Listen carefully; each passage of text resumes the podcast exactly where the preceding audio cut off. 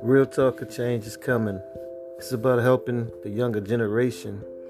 It's about helping people see that they never be should be counted out. You always can try to do better. You always try to go to succeed to do better in, in life and everything that you go forward and doing. Don't let nobody tell you that you can't be a superstar, that you can't be great, that you can't achieve greatness.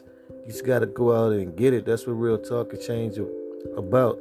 We we are about motivating people um, to be great, about motivating people to never give up, motivating people to love life, motivating people to be part of a change.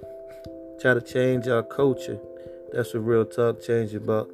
I hope everybody listening and, and we can help each other grow to be special.